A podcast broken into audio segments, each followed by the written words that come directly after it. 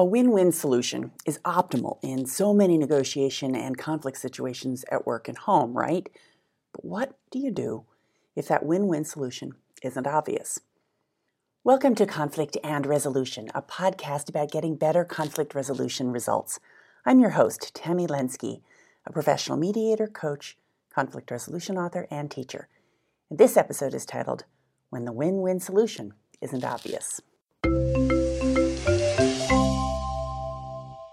My first job out of grad school was as a career coach at a small private college. This was years ago.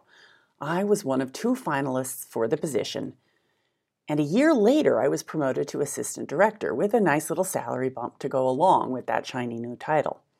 While I was on vacation, my boss hired the woman who had been the other finalist a year earlier. She would have my old job as career coach, and I would now be her boss. You probably think this is going to be a story about workplace conflict or difficult dynamics. It isn't. We got along famously. But shortly after the new coach started work, I happened to open the copy machine one day, only to find a document already face down on the glass. I turned it over to see who it belonged to. It was the new coach's contract. My eyes traveled down the page to her salary. I admit it, I was 25 and shameless. Her salary was higher than mine. She was earning 2000 more than her new supervisor and 5000 more than my own career coach contract only the year before.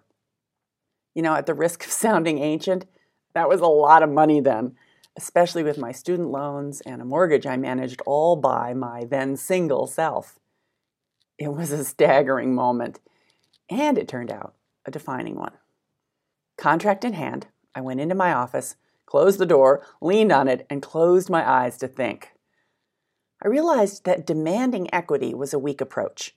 If equity mattered much to my supervisor, the new coach wouldn't be earning more than me. I could see that the best way to win her over was to make sure that giving me more money did something for her in return. We all know this now by the shorthand win win. But what exactly could I offer her? I ticked through the possibilities that came immediately to mind. I'll be happier and more motivated. I won't be grumpy that my employer earns more than me. I won't be pissed off that you treated me unfairly. They were pretty feeble offers, all about me and accusatory to boot. What could she want that I could give her?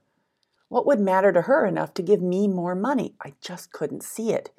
And I didn't have much time to figure it out. What if she went looking for the contract?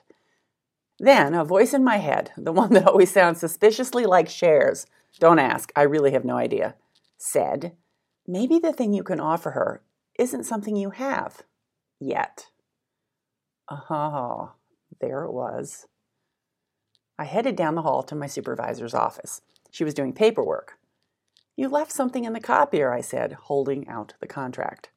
I recall my hand was trembling. Was it anger, nerves, probably both? But the anger would have been directed more at myself. She looked at the contract, then up at me. All she said was, Well, I managed a small smile. I will be a far better career coach for our students if I can teach them to advocate well for themselves in the hiring process. And I'll be more believable if I can actually do it for myself. So here I am. She studied me. And then she said. I'll buy that. That was a banner day. I got another raise, a nice sum in return for five minutes of nerve wracking effort. But even better, I learned several things. I learned that when the win win solution isn't initially obvious, the answer isn't to give up, but to dig deeper. I learned that in ongoing personal and business relationships, demands, which are power, may damage the relationship, while smart offers, which are influence, strengthen it. I learned that good options can be obscured by things like bruised egos, frustration, and hopelessness, so we have to push those obstacles temporarily aside. I learned that offers that contain accusations, even indirectly, are worthless. They're just invitations for them to say no. And as I have relearned so many times since, good questions can unlock bounty. If you find yourself in a situation where the win win solution is obscured from view, here are some questions that might help. Like this one for work How exactly would the thing I want make my work or my team's work more exceptional in that person's eyes? Or this one at home. How exactly would the thing I want make our lives better from their point of view? Or this one, which you can use anywhere. What if the best thing I could offer them doesn't exist now, but it could exist if they said yes? What thing that they really want could it be? Thanks for listening. Transcripts and reference notes from podcast episodes are available at no cost to my subscribers, who receive them automatically by email every two weeks. To get your own copies, visit lenski.com slash subscribe.